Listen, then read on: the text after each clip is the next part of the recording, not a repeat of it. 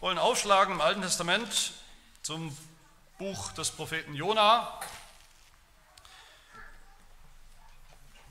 Das ist die dritte Predigt in der Predigtreihe und wir sind in Jona Kapitel 1 und lesen die Verse 3 bis 6. In der Predigt geht es um die Verse 4 bis 6, weil wir lesen in Vers 3 noch mit.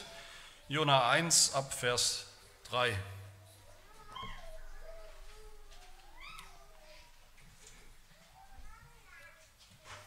Wir haben gehört, wie Jona als Prophet einen Auftrag von Gott bekommt und dann lesen wir ab Vers 3. Da machte sich Jona auf, um von dem Angesicht des Herrn weg nach Tarsis zu fliehen. Und er ging nach Jafo hinab und fand dort ein Schiff, das nach Tarsis fuhr. Da bezahlte er sein Fahrgeld und stieg ein, um mit ihnen nach Tarsis zu fahren, weg von dem Angesicht des Herrn. Aber der Herr schleuderte einen starken Wind auf das Meer, sodass ein großer Sturm auf dem Meer entstand und das Schiff zu zerbrechen drohte. Da fürchteten sich die Schiffsleute und schrien, jeder zu seinem Gott. Und sie warfen die Geräte, die im Schiff waren, ins Meer, um es dadurch zu erleichtern. Jona aber war in den untersten Schiffsraum hinabgestiegen, hatte sich niedergelegt und war fest eingeschlafen. Da trat der Schiffskapitän zu ihm und sprach, was ist mit dir, dass du so schläfst? Steh auf, ruf deinen Gott an. Vielleicht wird dieser Gott an uns gedenken, dass wir nicht untergehen.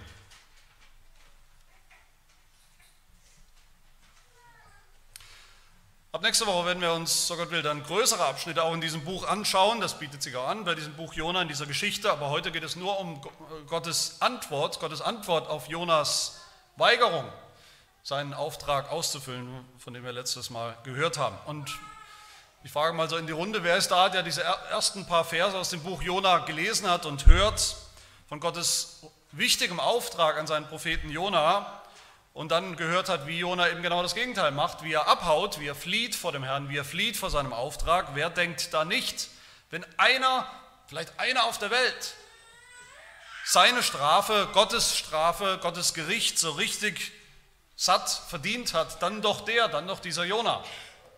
Und diese Vorahnung, die wir als Leser da haben, die wird jetzt eben auch tatsächlich bedient und bestätigt in unserem heutigen Text hier ab Vers 4. Aber auf der anderen Seite ist Jona da. Jona ist völlig blind, Jona ist völlig nichtsahnend. Der meint tatsächlich, dass alles gut gegangen ist. Er ist Gott entgangen, entflohen. Sein Ungehorsam ist Gott entgangen. Jona ist Gottes Reichweite entkommen. Es passiert ihm nichts, Gott wird ihn nicht zur Rechenschaft ziehen, ist alles gut. Genauso denken übrigens viele, viele Menschen.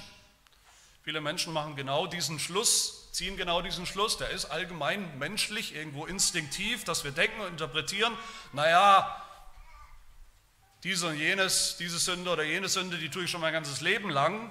Ich habe schon viel getan, viel auf dem Kerbholz. Und wenn Gott, wenn es ihn überhaupt gibt, das bisher nicht bestraft hat, und das hat er ja nicht, sieht man ja, mir geht es blendend, mir geht es gut, dann muss das doch bedeuten, dass es überhaupt keine Strafe gibt, dass es überhaupt keinen Gott gibt, der jemals straft, der mich jemals zur Rechenschaft ziehen wird. Umso härter natürlich das, was wir heute sehen, dieser Kontrast, die Strafe, das Chaos, das Gericht, die Hölle, die hier regelrecht losbricht. Wir haben in diesen Versen verschiedene kleine Szenen, in die wir reinschauen wollen. Die erste Szene ist der Sturm, den Gott schickt. Die zweite Szene ist dann Jonas Reaktion in all dem. Und die dritte ist das Verhalten der, der angeblich so gottlosen Schiffsleute oder Seeleute.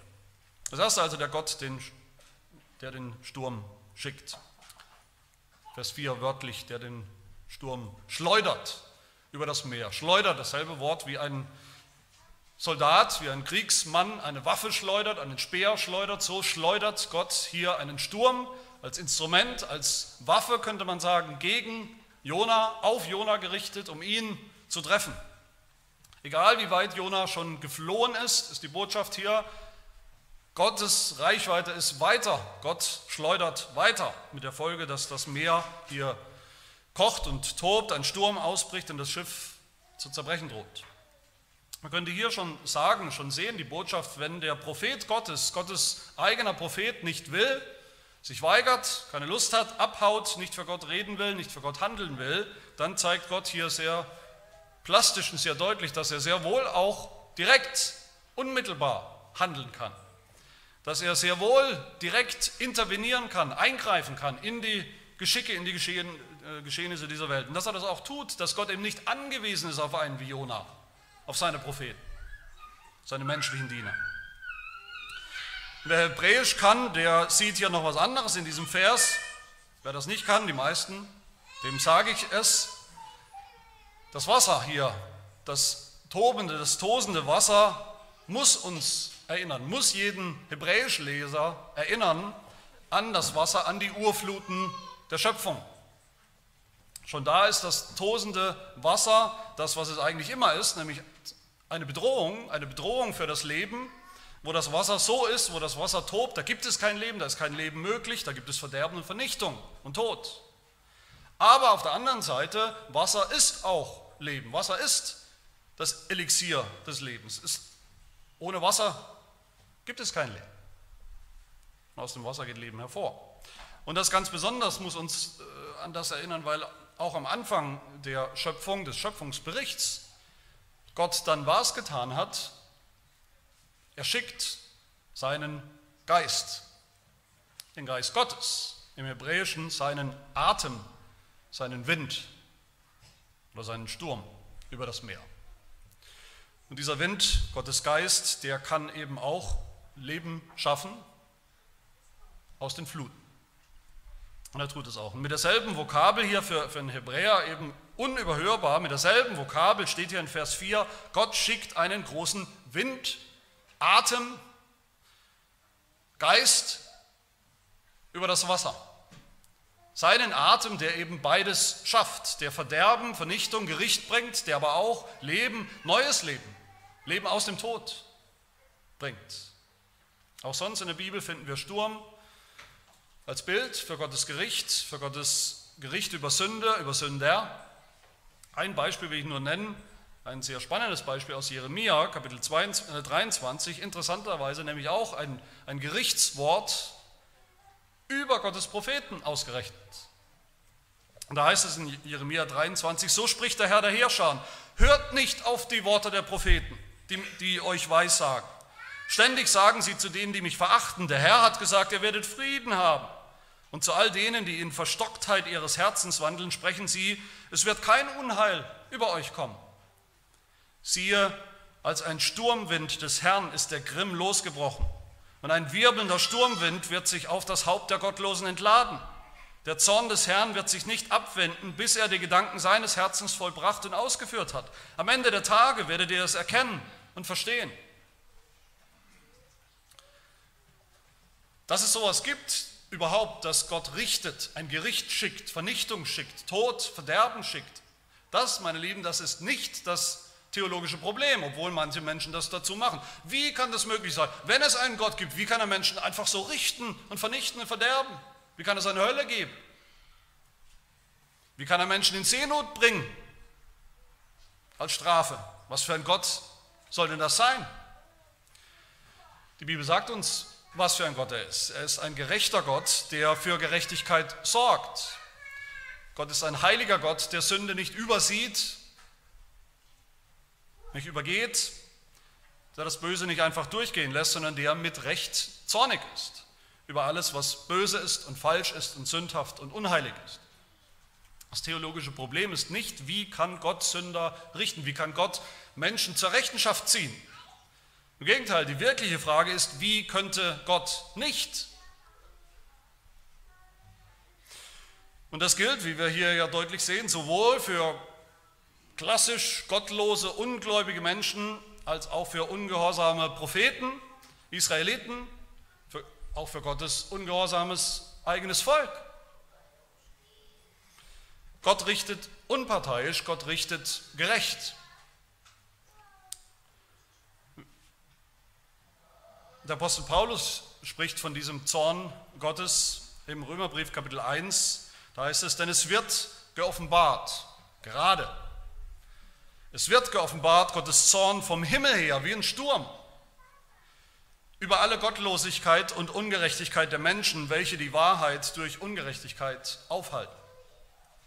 Das gilt für alle Menschen, ohne jeden Unterschied. Das gilt natürlich für diese Weltmacht, die böse, sprichwörtlich böse Weltmacht der Assyrer, das gilt für die gottlosen Seeleute, das gilt für alle, die Sünder sind, und das sind eben alle.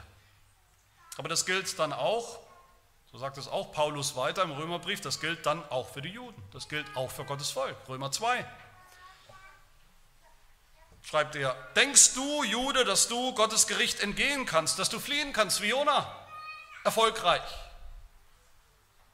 Nein, schreibt Paulus, Gott wird jedem vergelten nach seinen Werken, Drangsal und Angst über jede Menschenseele, die das Böse vollbringt, zuerst sogar über den Juden, dann aber auch über alle Heiden, denn bei Gott gibt es kein Ansehen der Person.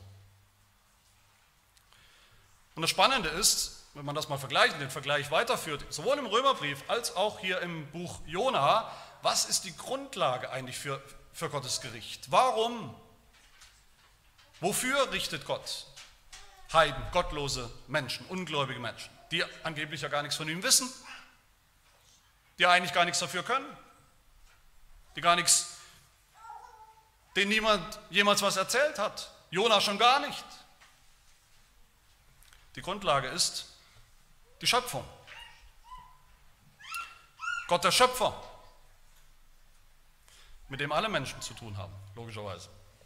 Wie, wenn Gott sich den Heiden offenbart, denen, die ihn nicht kennen, in Anführungsstrichen, wie tut Gott das? Er tut das als Schöpfer, als Schöpfer der ganzen Welt, als Schöpfer von allen Menschen. Er offenbart sich, Gott offenbart sich als der, den sie alle doch schon kennen, weil sie seine Geschöpfe sind. Gott offenbart sich, wie es Jonas sagt, später in Vers 9, als der Herr, der Gott des Himmels, der das Meer und das Trockene gemacht hat und damit auch alle Menschen gemacht hat. Römer 1 nochmal, Gott ist zornig, sein Zorn, sein Sturm ist, ist offenbar und tobt, weil, heißt es in Römer 1 weiter, weil das von Gott Erkennbare unter ihnen, unter ihnen allen offenbar ist, da Gott es ihnen offenbar gemacht hat. Denn sein unsichtbares Wesen, seine ewige Kraft und Gottheit wird seit Erschaffung der Welt an den Werken wahrgenommen, sodass sie alle keine Entschuldigung haben. Niemand. Das ist die Grundlage, der Grund, warum Gott richtet und zornig ist und mit Recht, gerechterweise zornig ist. Weil die Menschen schon in der Schöpfung, in seinen Werken diesen Gott erkennen müssen weil sie anbeten und verehren alles Mögliche, was nicht Gott ist, aber nicht den Schöpfer, den wahren Gott, weil alle Menschen der Majestätsbeleidigung sich schuldig gemacht haben, weil alle Menschen beitragen und damit dabei sind bei diesem gigantischen kosmischen Staatsstreich oder Putsch gegen Gottes Gottheit. Aber selbst in seinem Gericht, selbst im allergrößten Gericht, selbst in der allergrößten Sintflut, die Gott jemals über die Welt gebracht hat, selbst in der Vernichtung der, dieser großen Stadt Nineveh, selbst in der Tötung von 120.000 gottlosen Menschen ist Gott niemals ein, ein willkürlicher Vernichter, der einfach Freude hat am Vernichten. Nicht wie der hinduistische Gott Shiva, der alles, was entstanden ist, geschaffen wurde sozusagen, auch einfach wieder zerstört aus Spaß an der Freude, um das Gleichgewicht wiederherzustellen, was gekommen ist, das muss auch wieder zerstört werden. So einfach ist das. Selbst die Seeleute hier in, diesem, in dieser Szene, die, wie wir wissen, ja eigentlich nur in, dieser, in diesem Dilemma sind, auf dem Boot im Sturm sind wegen Jona, wegen Jonas Schuld. Selbst sie rettet Gott am Ende. Unverdienterweise, aber er rettet sie. Gott ist gerecht. Gott ist gerecht, auch in seinem Gericht, gerade in seinem Gericht. Er hat keinen Gefallen am an Vernichtung, am Tod des Gottlosen, sondern daran, dass der umkehrt und Gott sucht und lebt.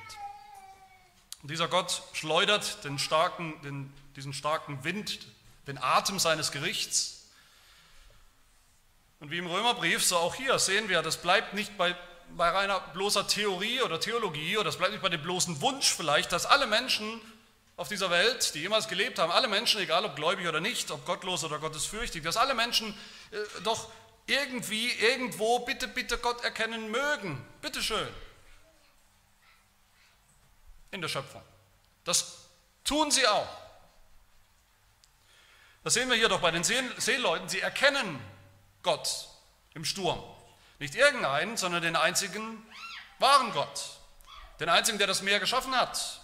Den einzigen, der Stürme machen kann, der Stürme stillen kann.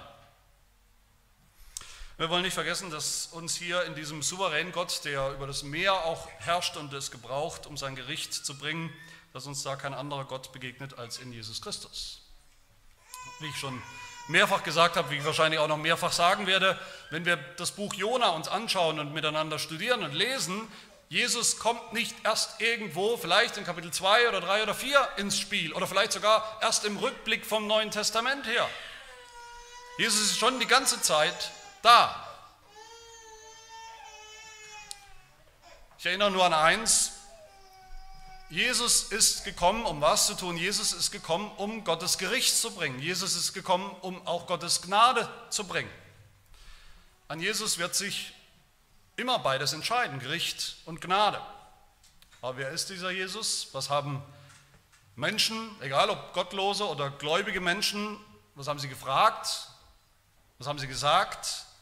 Ihre Frage war, wer ist der, dem sogar Wind und Wellen gehorchen?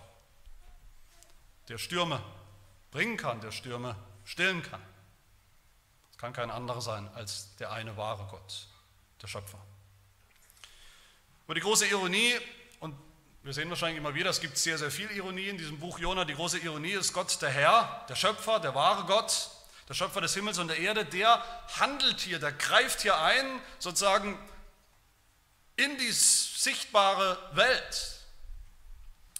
Er wirkt als der Allmächtige der Stürme heraufkommen lässt als sein Werkzeug. Er, er tut was mit diesem Schiff, in dem Jona ist, mit den Seeleuten, fast als könnte man Gott sehen bei der Arbeit, beim Wirken. Und das kann man auch. Gottes Zorn ist sichtbar, ist offenbar.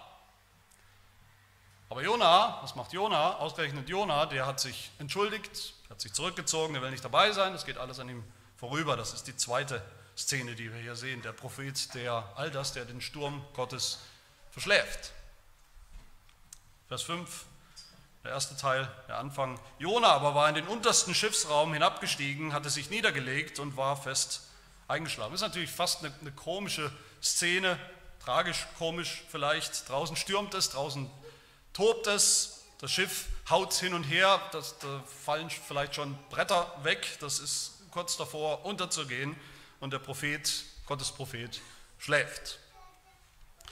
Frage mich, was für ein Schlaf das gewesen äh, sein soll.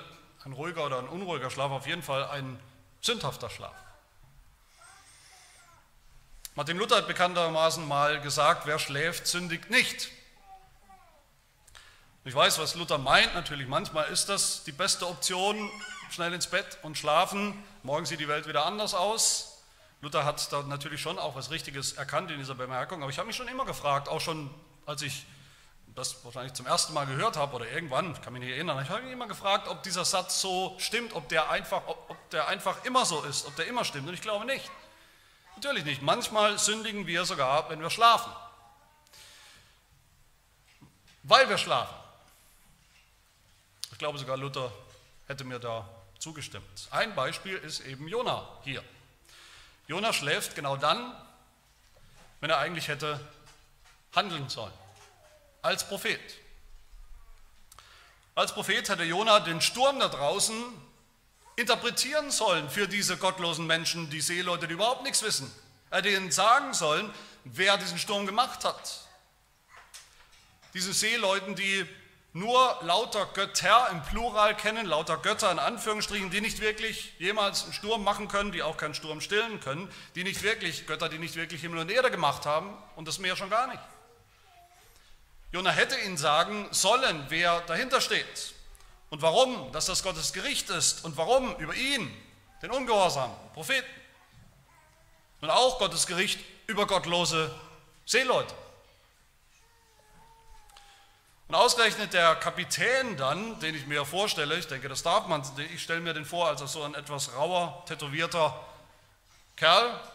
Seeleute sind halt vielleicht so, vielleicht immer schon so gewesen. Ausgerechnet der Kapitän, der geht Jona hinterher, der verfolgt ihn, der sucht ihn, der stellt ihn zur Rede. Und er sagt, was ist mit dir? Was ist mit dir los, dass du jetzt gerade da unten pennst während es draußen tobt und stürmt und rund geht. Und dann befiehlt der Kapitän sozusagen Jona, er befiehlt ihm, was er tun soll, was Jonas Aufgabe ist. Er sagt, steh auf und rufe.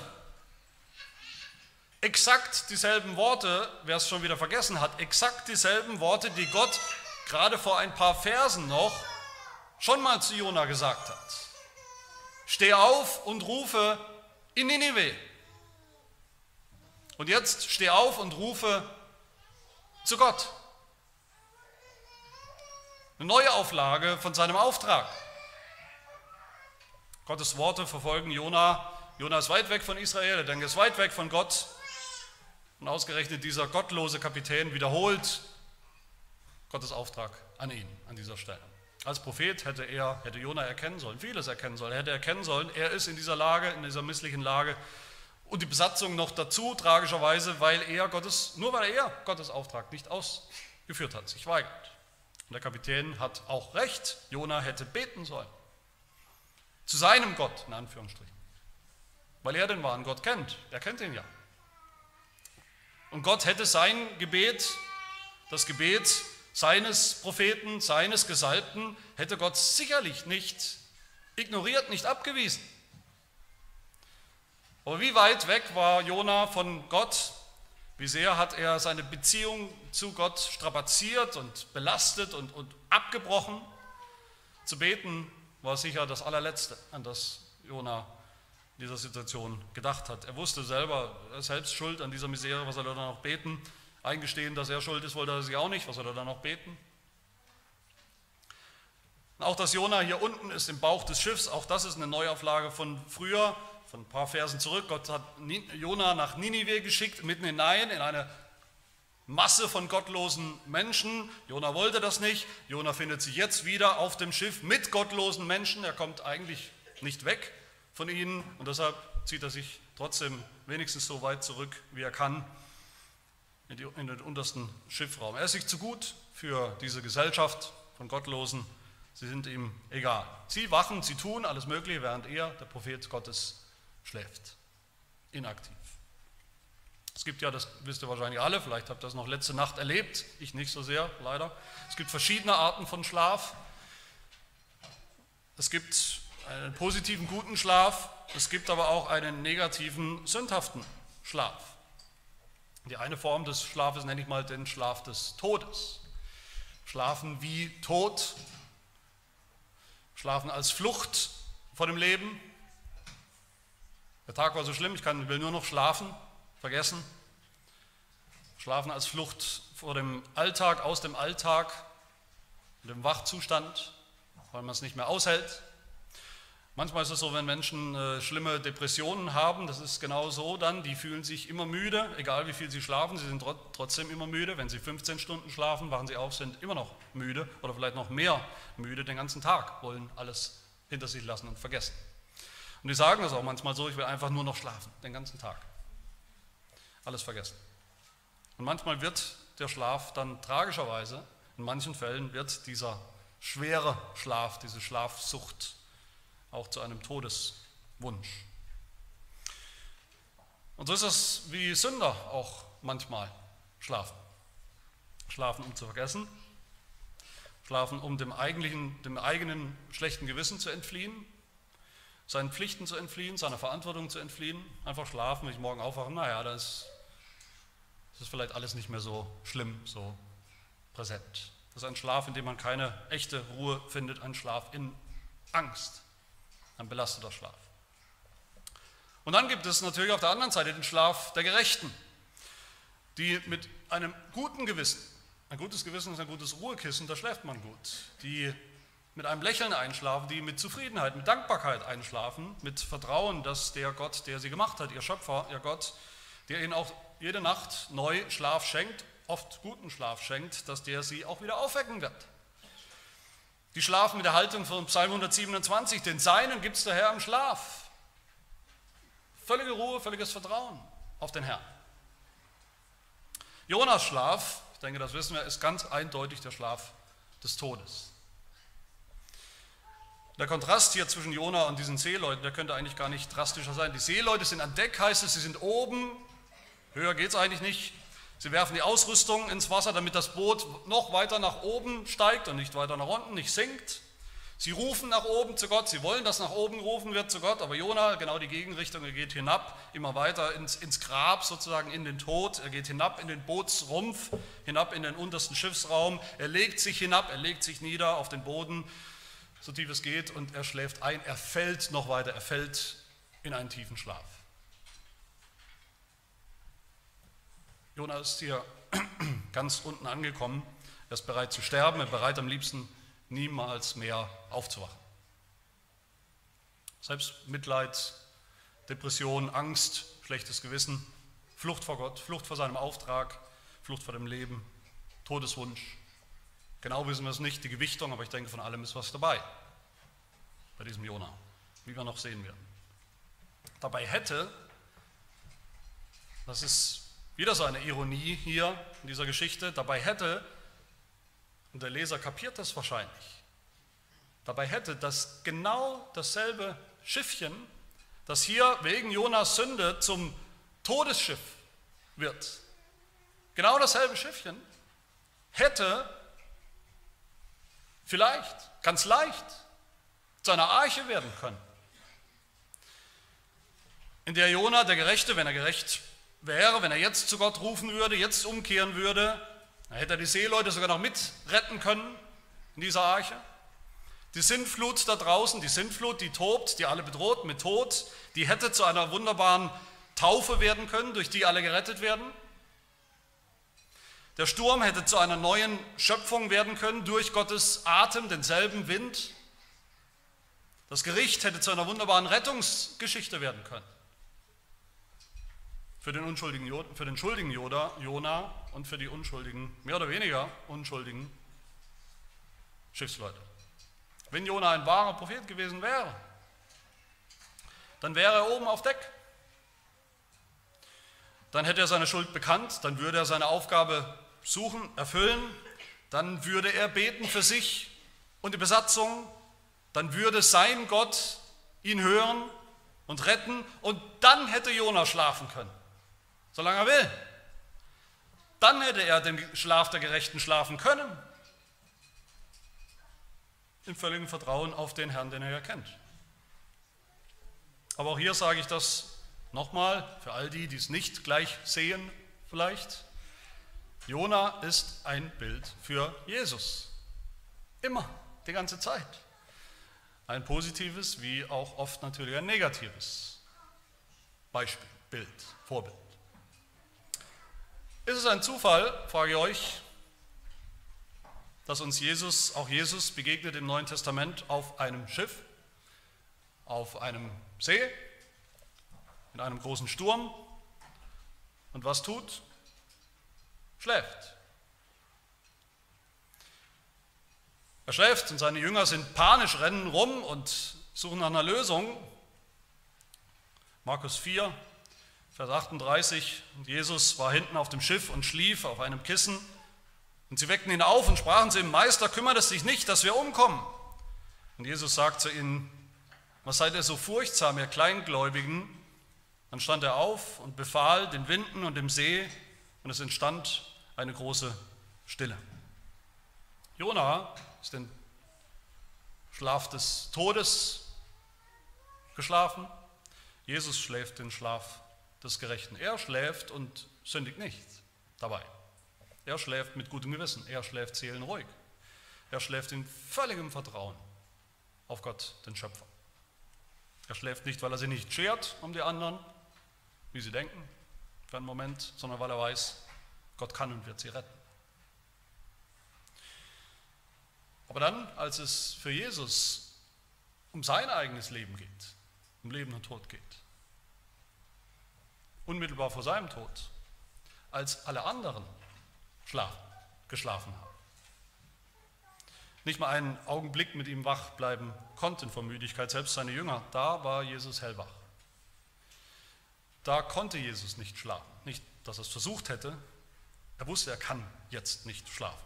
Da wusste er, dass er gehorsam zu sein hat, was er zu tun hat als der Gesalbte Gottes. Da war es an ihm, sich, sich hinzugeben, zu handeln, zu tun, wofür er immer schon gekommen ist, wofür er bestimmt ist. Und deshalb, während die Leute einerseits über Jona gesagt haben, wie kann der jetzt schlafen, so, so faul und apathisch, haben die Leute über Jesus gesagt, wer ist dieser, dass ihm selbst die Winde und der See gehorsam sind, weil sie den besseren Jona darin erkannt haben, den wahren Gesalbten, das Zeichen des Jona. Und die letzte Szene, da sehen wir zum Schluss diese gottlosen Menschen, diese Schiffsleute, Schiffsbesatzung, die bei Gott ihre Rettung suchen, ausgerechnet sie. Bei den Seeleuten, denke ich, sieht man zwei Dinge sehr, sehr krass und, und, und plastisch. Das erste ist ihre eingebaute, könnte man sagen, in ihr Menschsein eingebaute, einprogrammierte Religiosität oder, oder Frömmigkeit. Diese eben diese wahrscheinlich rauen Seeleute, der Inbegriff für Menschen, die rein gar nichts wissen oder wissen wollen vom Gott Israels, von den Feinheiten der Theologie des Alten Testaments. Eins wissen sie, eins wissen sie instinktiv, eins ahnen sie, eins ist in dieser Notlage, in der sie sind, wo jetzt keine pseudo-intellektuellen Gespräche oder, oder Argumente oder Ausreden mehr irgendwas bringen, eins ist für sie unumgänglich, wenn man das so liest nämlich dass der Sturm, in dem sie sich gerade befinden, der so plötzlich kam, der so heftig wütet, vielleicht lokal sogar noch über ihnen ausgerechnet, über diesem Schiff sich entlädt, dass dieser Sturm definitiv irgendwas mit Gott zu tun hat, wer auch immer diese Gottheit ist, die dahinter steht. Machen wir nicht den Fehler, dass wir denken, naja, das war halt einfach damals so. Damals waren die Leute noch ein bisschen blöd, ein bisschen doof. Damals hat noch jeder Gott gesehen, hinter jedem Naturphänomen, hinter jedem Blitz und Donnern, hinter jedem Sturm und, und Wellen. Heute sind wir so aufgeklärt, dass wir das eben nicht mehr tun. Nein, der Mensch von heute ist ganz genau derselbe religiöse Mensch wie damals, wenn es darauf ankommt, bei solchen, in solchen Lagen, in solchen Notlagen. Die hartgesottenen Seeleute, die vielleicht noch nie in ihrem Leben vorher gebetet haben, man weiß es nicht, die haben Todesangst und plötzlich beten sie, plötzlich SOS-Gebete, plötzlich Notfallgebete. Wie in Shakespeares Der Sturm, wo die Matrosen flehen, plötzlich alles verloren, betet, betet, es ist aus. Da kann man dann beten, da betet man. Oder wie die Leute im, auf der Titanic in den letzten Stunden und Minuten immer religiöser wurden, gesungen und gebetet haben.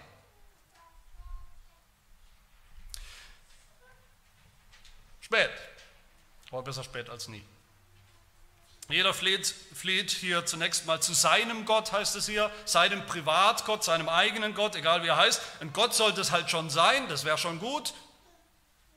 Sie beten wie wild um sich, hat man den Eindruck, wie viele, wahrscheinlich alle Menschen das tun angesichts des Todes. Wenn sie nicht wissen, wie man mit dem wahren Gott spricht im Gebet, weil sie es nie gemacht haben, beten sie wie wild um sich. Und ich habe das schon erlebt, wie man dann gebeten wird. Bete für mich, ich weiß nicht, wie es geht, von gottlosen Menschen. Diese Seeleute waren polytheistisch, sie haben anscheinend geglaubt an viele Götter, alles kleine Gottheiten für alle möglichen Anlässe. Vielleicht gab es auch einen Gott des Sturmes oder der Seefahrer oder wie auch immer. Oder zumindest waren sie relativistisch. Zumindest haben sie gesagt, naja, jeder hat halt so seinen Gott, du hast deinen Gott, ich habe meinen Gott, ist alles okay, jeder hat seine Wahrheit. Lassen wir uns halt stehen. Je mehr, desto besser. So, so eine Art Götterlotterie, viel hilft viel, besser viele Götter, als gar keinen.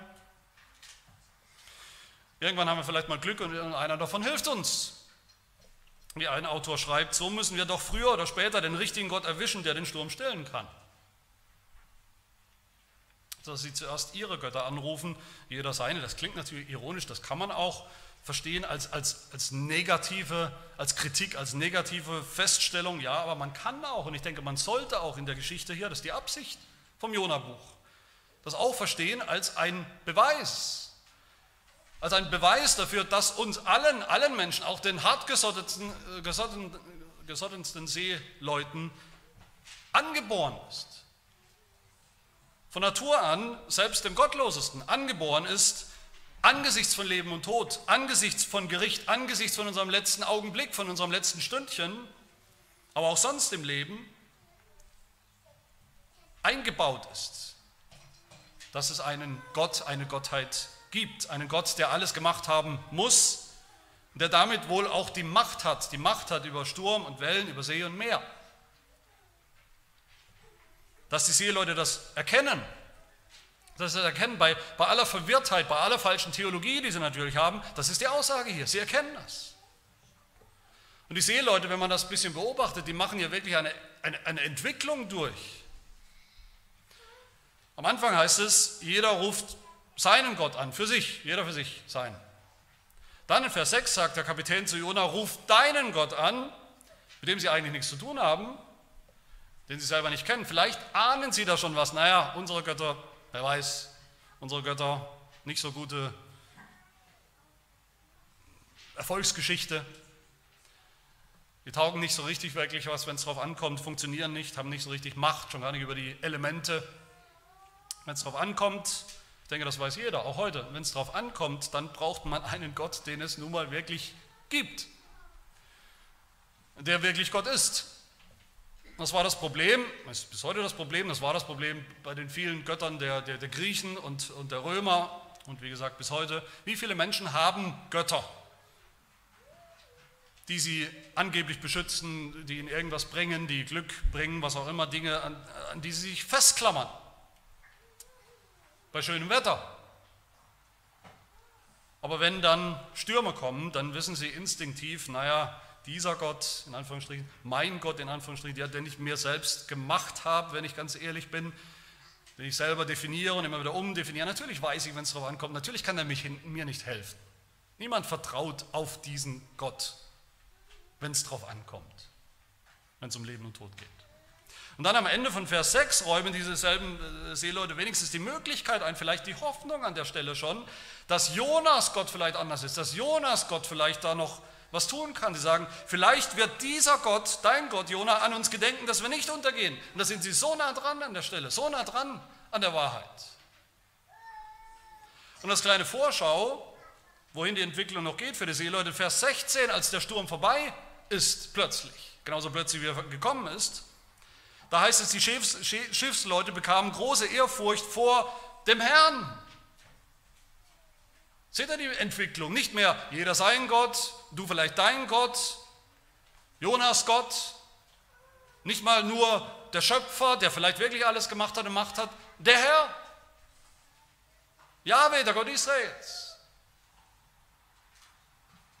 Und die große Ironie ist auch hier, Sie, diese Gottlosen, die rein gar nichts wissen eigentlich, die keine Bibel haben, die sind auf der richtigen Spur. Sie erkennen mehr und mehr, sie kommen dem einen wahren Gott immer näher. Während Jona, der eigentlich alles weiß, der Prophet des Herrn, immer weiter hinabsteigt, immer weiter flieht, immer weiter weggeht von dem wahren Gott. Das Zweite, was wir bei den Seeleuten hier sehen, hoffentlich, das ist dieser unbändige Tatendrang. Auch das ist menschlich natürlich, auch das ist instinktiv, das ist uns auch eingebaut, aber auch das ist fehlgeleitet. Sie sagen sich, Gewicht abwerfen, die teure Fracht abwerfen, alles abwerfen, das Schiff möglich, möglichst leicht machen. Also sind so kleine Physiker auch, die, diese Gesetze kennen sie auch, das kriegen wir schon hin. Sie denken, sie können das Problem richten, sie können das Problem lösen, obwohl sie schon erkennen, obwohl sie mehr und mehr erkennen, dass diese ganze Situation, so skurril sie ist, dieses ganze Dilemma eben auch eine religiöse, eine moralische Komponente hat. Das erkennen sie mehr und mehr. Das lässt sich nicht lösen mit purer Physik, was da passiert, was das mit dem Jonah zu tun hat und mit seinem Gott.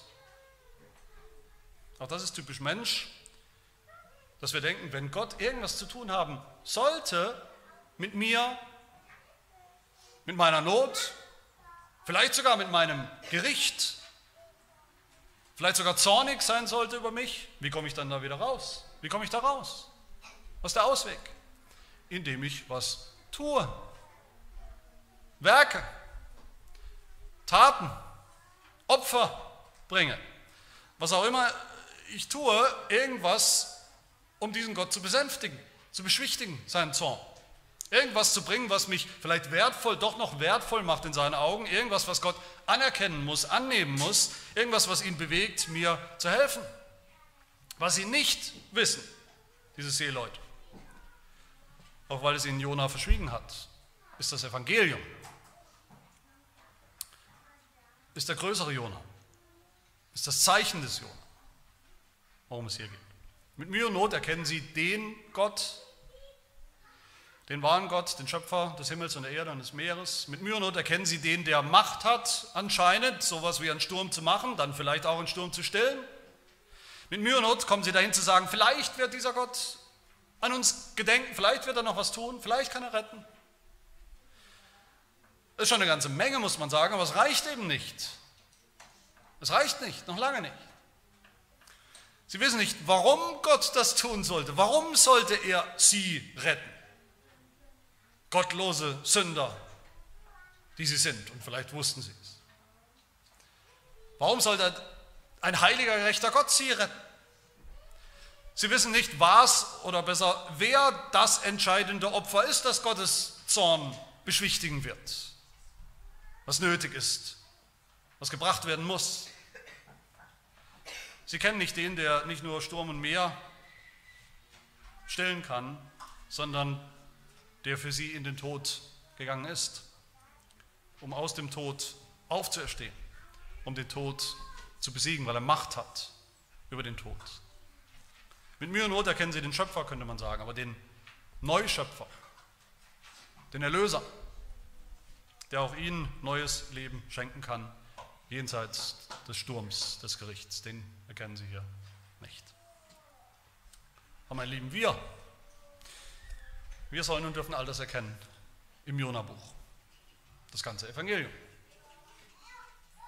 Jesus ist der wahre Prophet, den Gott in die Welt gesandt hat, der uns den wahren Gott nahegebracht hat, gezeigt hat und immer noch tut, den Herrn in seinem ganzen Wesen, seiner Gerechtigkeit und Heiligkeit, seiner Gnade, Barmherzigkeit, seiner Liebe, so dass wir gerade nicht mehr unseren selbstgemachten Göttern oder Götzen folgen müssen, huldigen müssen, sie beschwichtigen müssen.